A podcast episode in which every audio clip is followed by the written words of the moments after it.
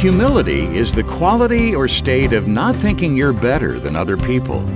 Pastor Ray Bentley says we should pursue that quality. Humility should be a desire of every follower of Jesus Christ.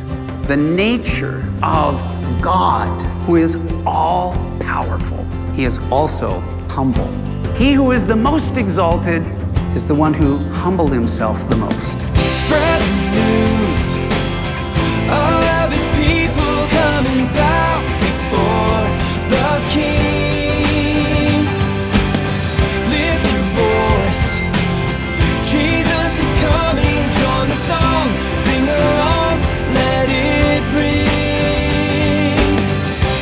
Welcome to Maranatha Radio with Pastor Ray Bentley.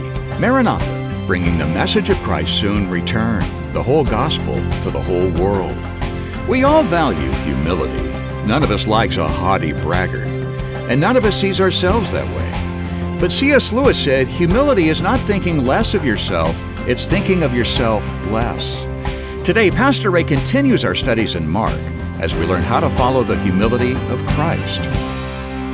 Well, let's open our Bibles to Mark chapter 9. We're going through the Gospel of Mark, and, and Jesus gets to disciple each and every one of us truth that sets men and women free.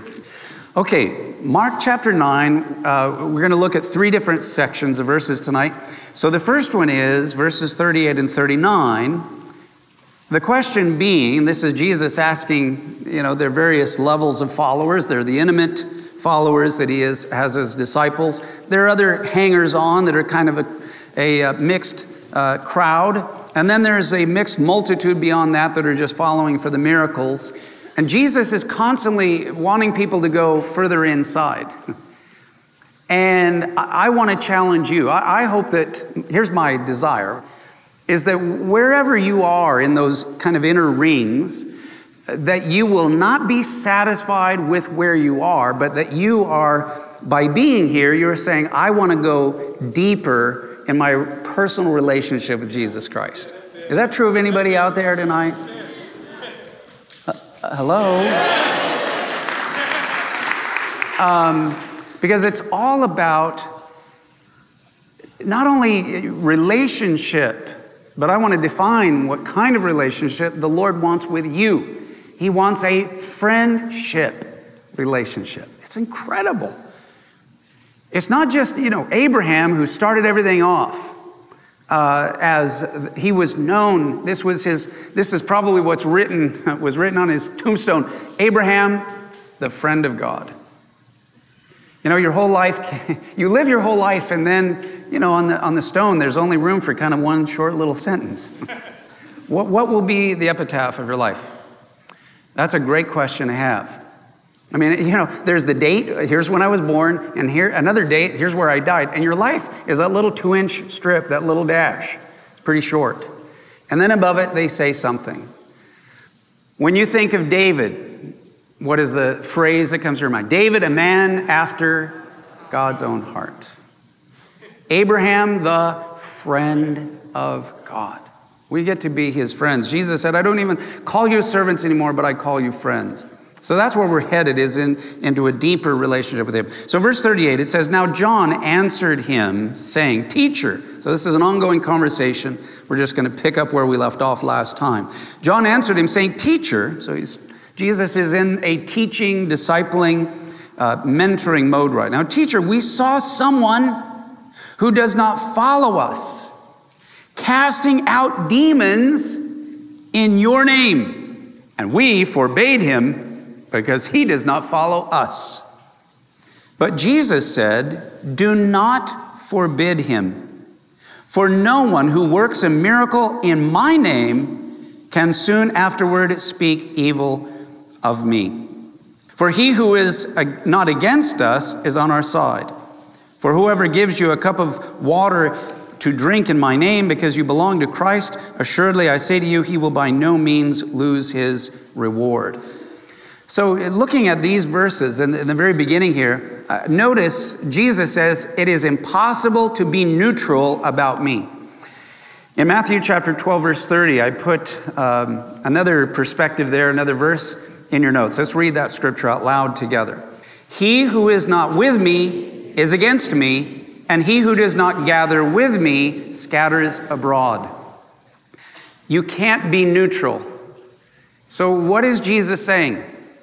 Well, as clearly and simply as I can put it, if you think, well, I'm neutral, I'm not against Jesus, but I'm not exactly for him, well, okay, that's your opinion. Now let's talk to Jesus himself. What does he say? He says that if you are not for me, you are against me.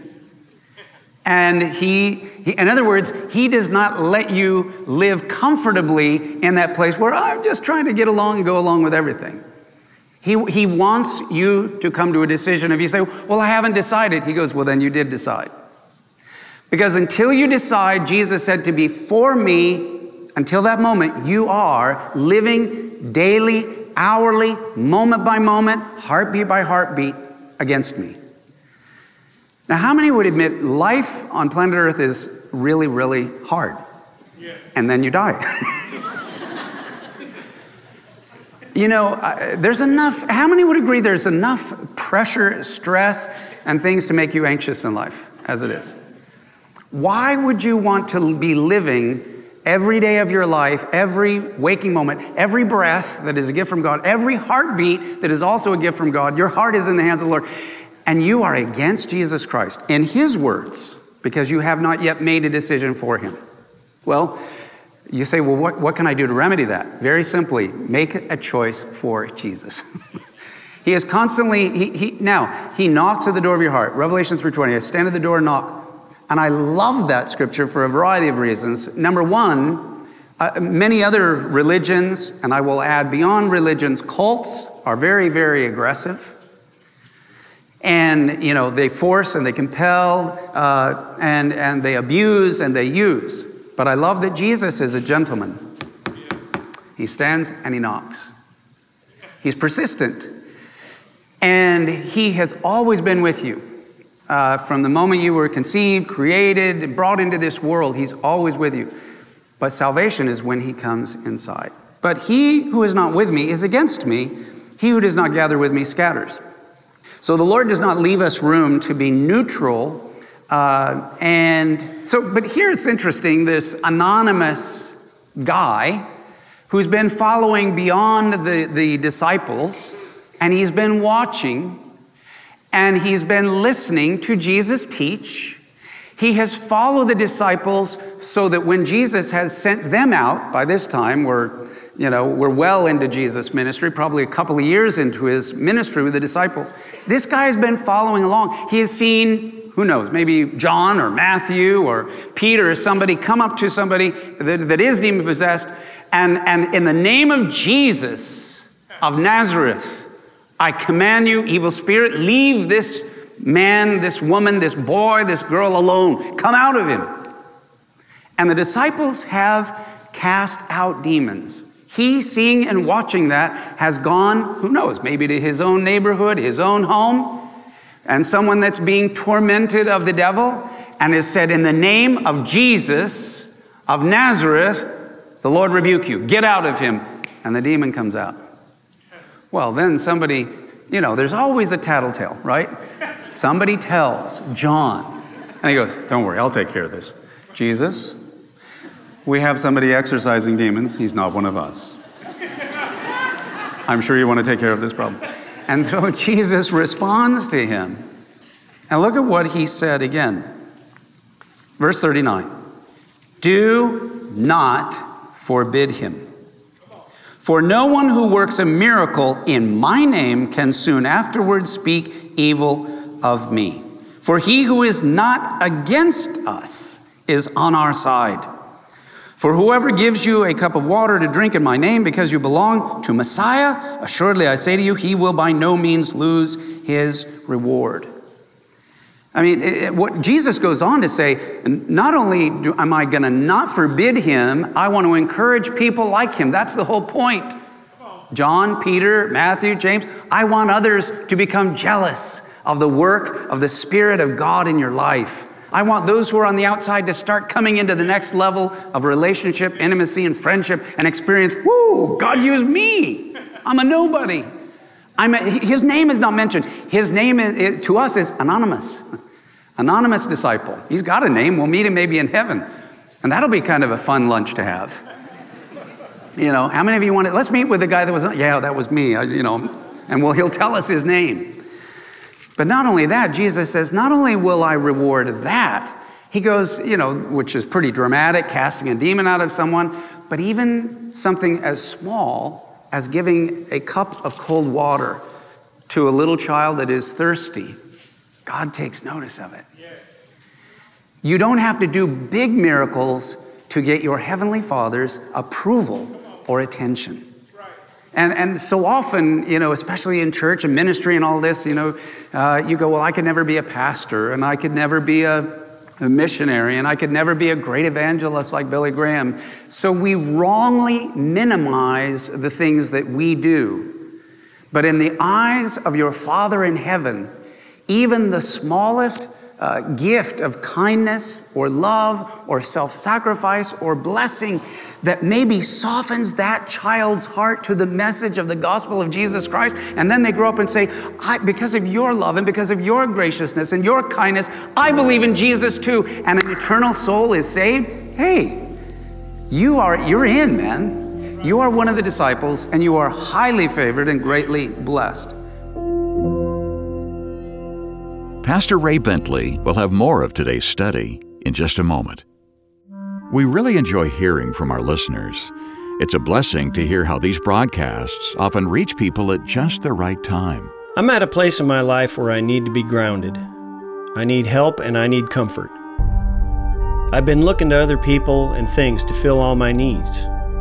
I never realized all I needed to do was look up and ask God to help. When I heard Pastor Ray, it felt like he was speaking directly to me, and every word he said was dealing with my life. After hearing the message, I asked God into my heart. I asked Him to take control of my life and lead me. Thank you, Pastor Ray. How have these studies impacted your life or your family? Drop Pastor Ray an email at ray at raybentley.com. Again, ray at raybentley.com.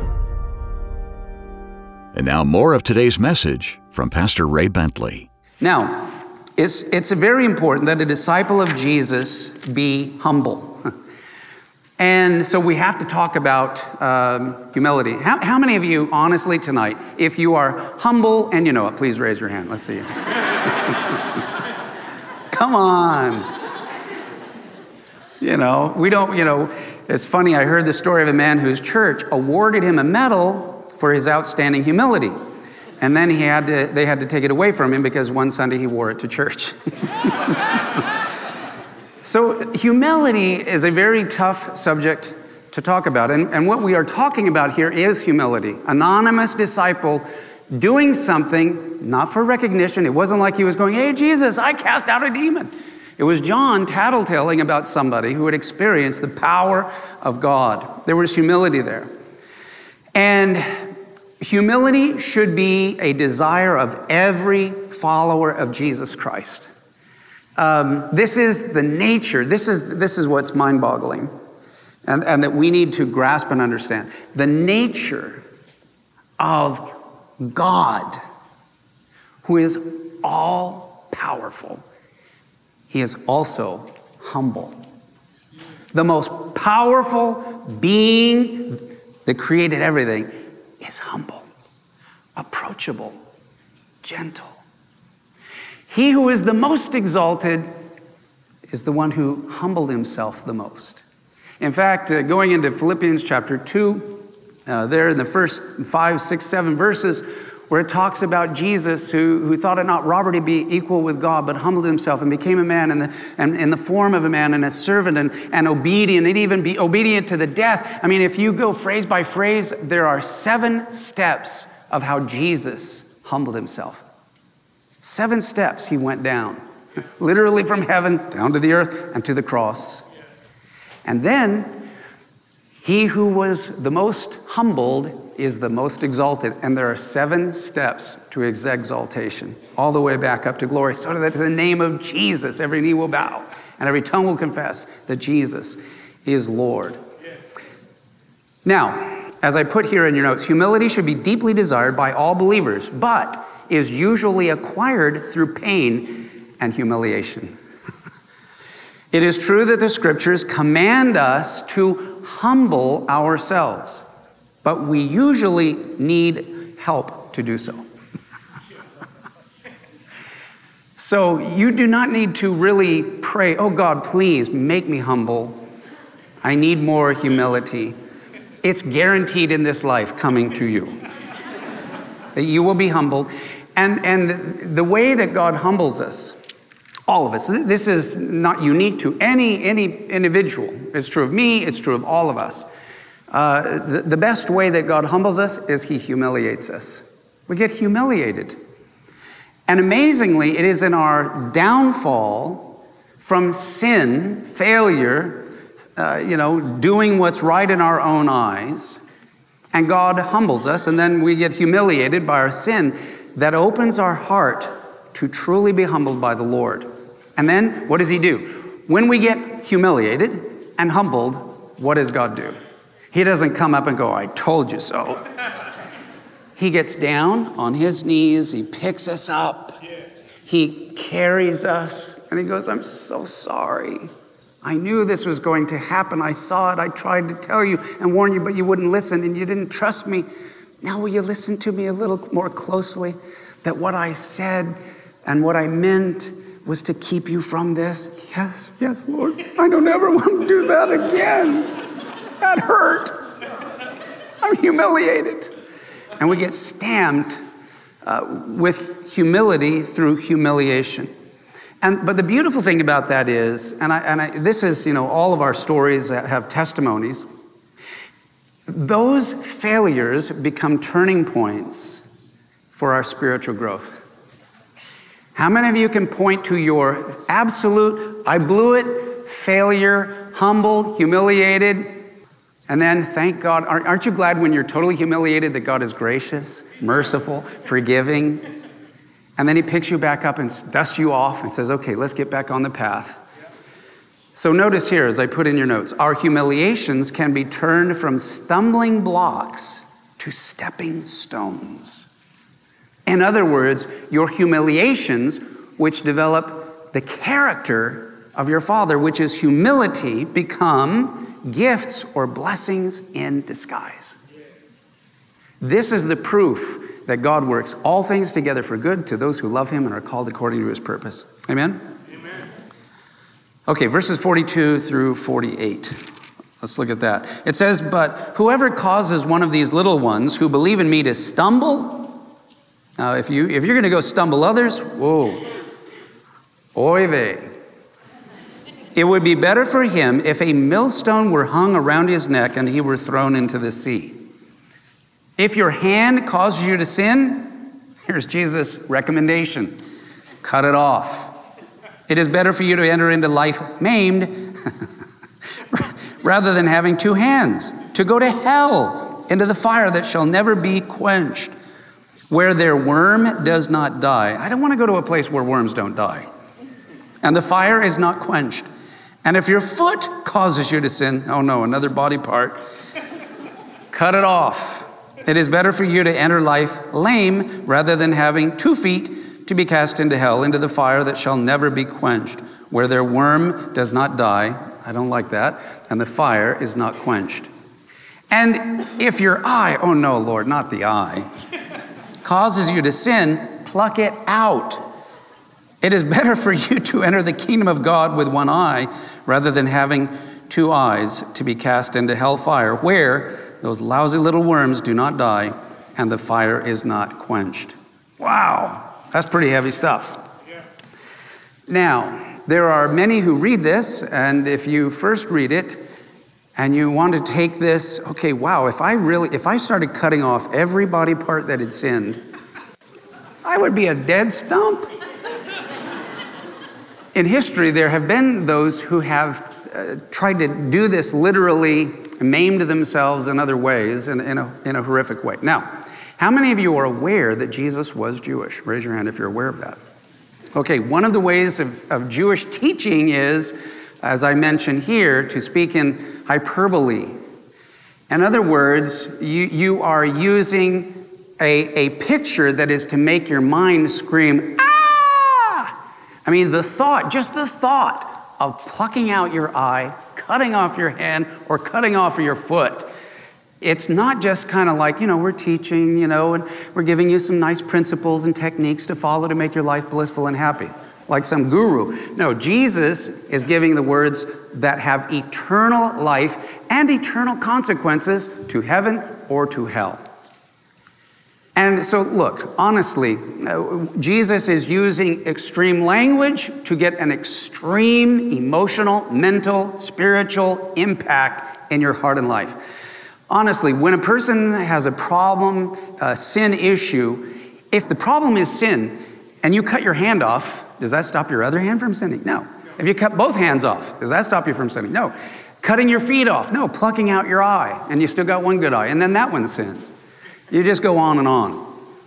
Now, sin is, is not really just the hand, it's not just the eye. The problem is, and, and what Jesus is saying is for people to go, well, then I, I would totally die and be dismembered. So he's getting to the root, he's getting to the heart of the issue. If you have a pen or pencil, I want you to write this down and never forget it. Sin is a heart problem, and Jesus is using radical, surgical language to pierce hard hearts. Hard hearts.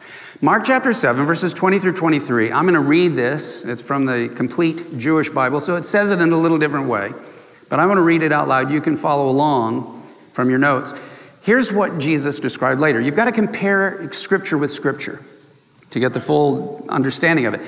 It is what comes out of a person, Jesus went on, that makes him unclean. For from within, out of a person's heart, comes forth wicked thoughts, sexual immorality, theft, murder, adultery, greed, malice, deceit, indecency, envy, slander arrogance, foolishness.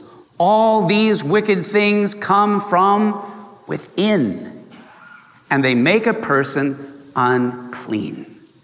If sin is a heart problem. What Jesus is teaching is that sin is to our hearts what a cancerous tumor is to our body.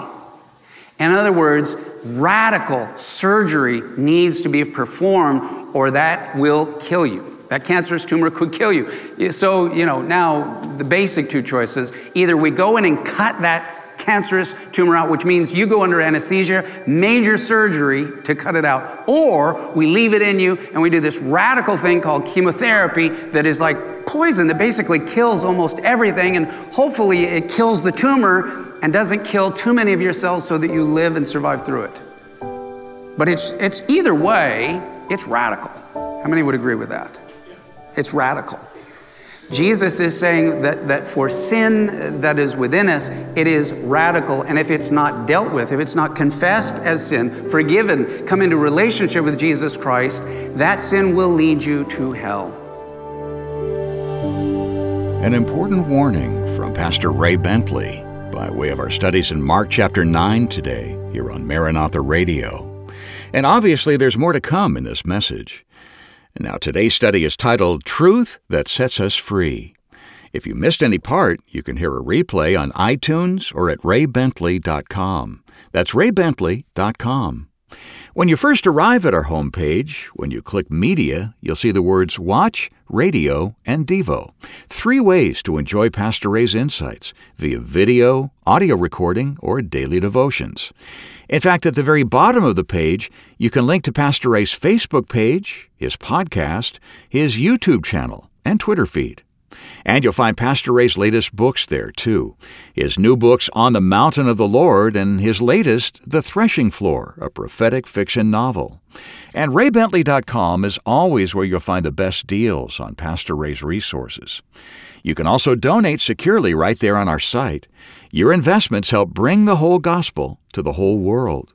Our mailing address is Maranatha Radio, 10752 Coastwood Road, San Diego, California, 92127.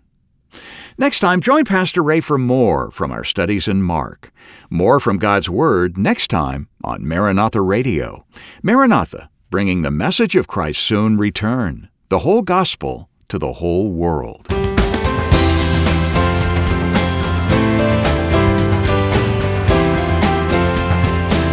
Maranatha Radio with Pastor Ray Bentley is an outreach of Maranatha Chapel, 10752 Coastwood Road, San Diego, California, 92127.